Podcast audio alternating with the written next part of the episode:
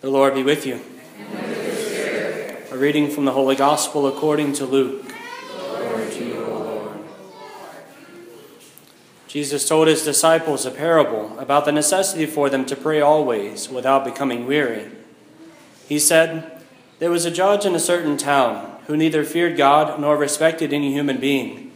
And a widow in that town used to come to him and say, Render a just decision for me against my adversary.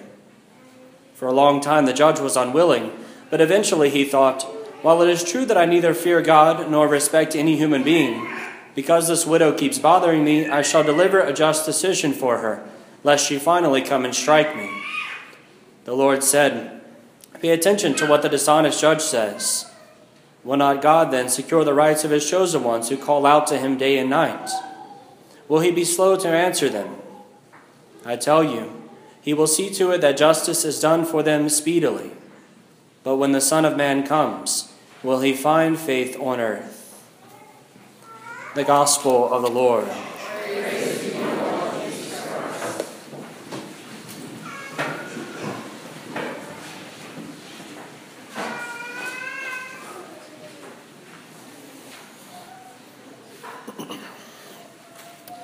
I believe in one God something we pray every Sunday, immediately following the homily, that profession of our faith. As Catholics, we profess our belief in one God in a whole variety of ways, the Creed being one of them.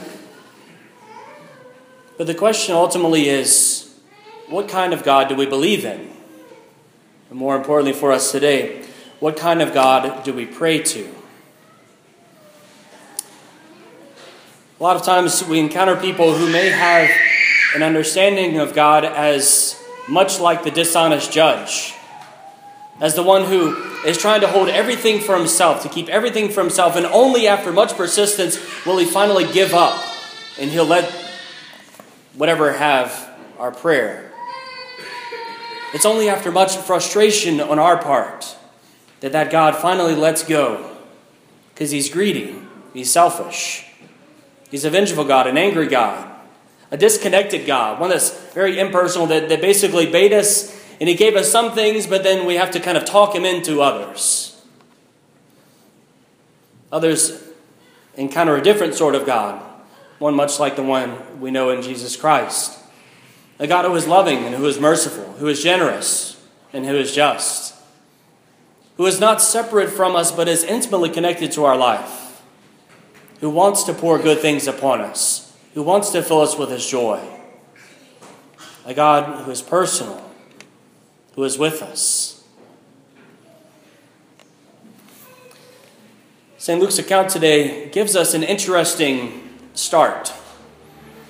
Usually, whenever Jesus does a parable, they, they just say Jesus told his disciples a parable and then dive into the parable. But St. Luke kind of prefaces it with giving us what the parable is about about persevering in prayer without becoming weary which is a little bit unique in the scriptures.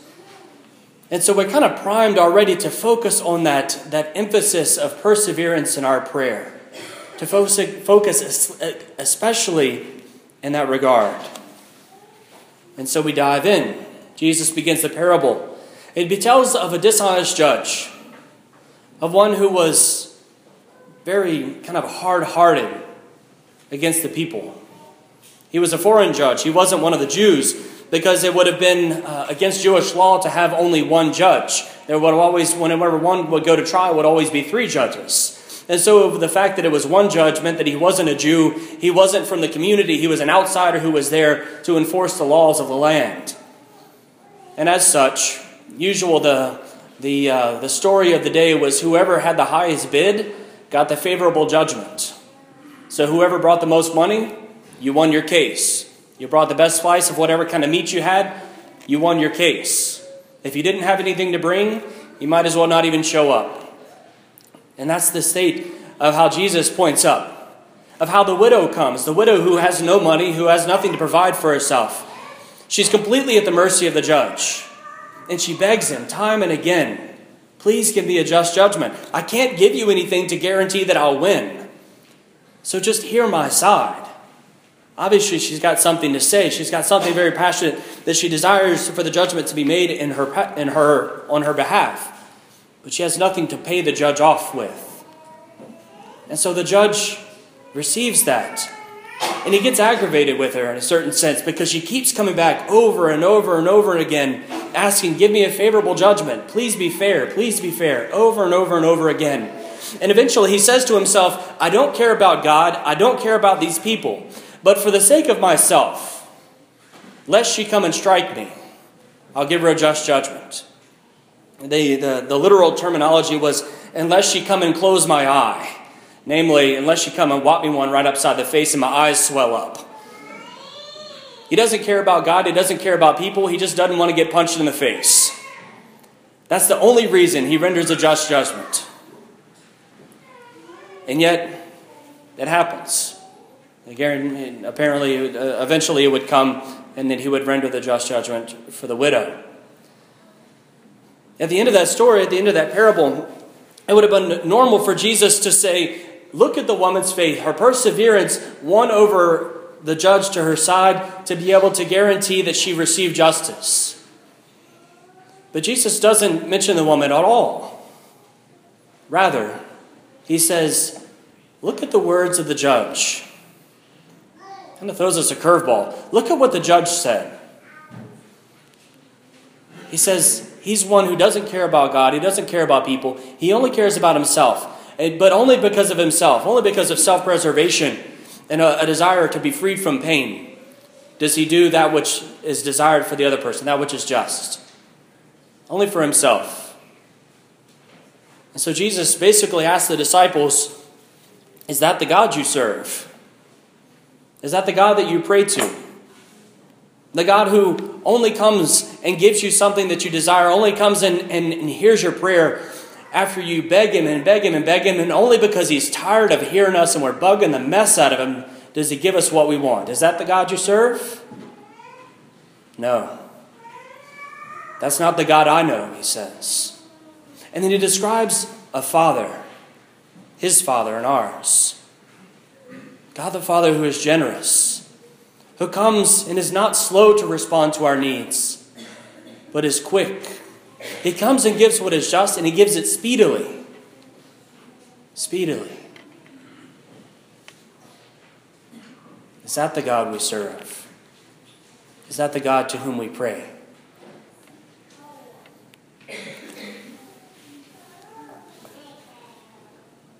At this point, it would be enough for Jesus again to simply say, okay, now you understand who it is we should pray to. Persevere in prayer to that God, to that loving Father. Persevere in prayer to Him, just like the woman in the story.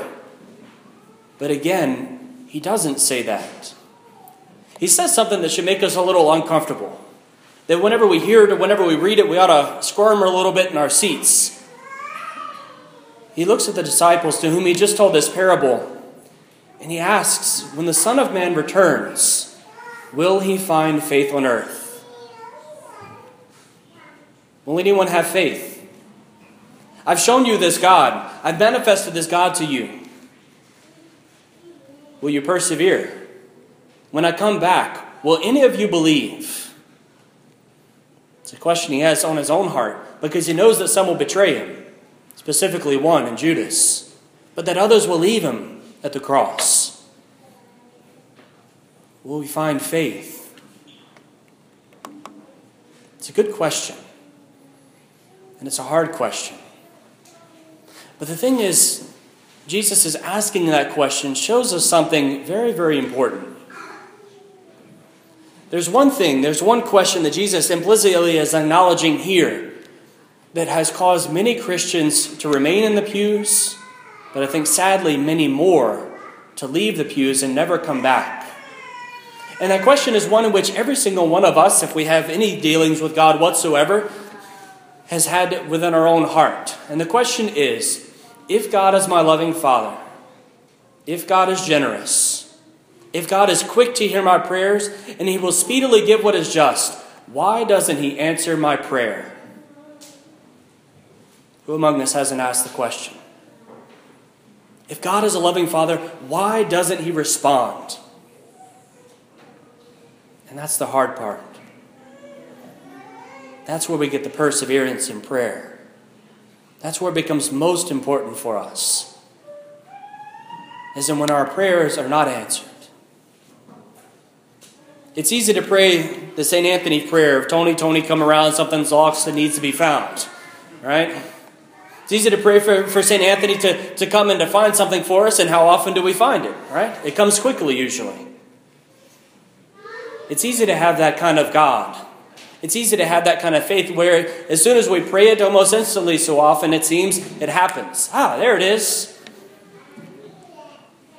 But what about the times where we pray for days, weeks, months, years, and nothing seems to change?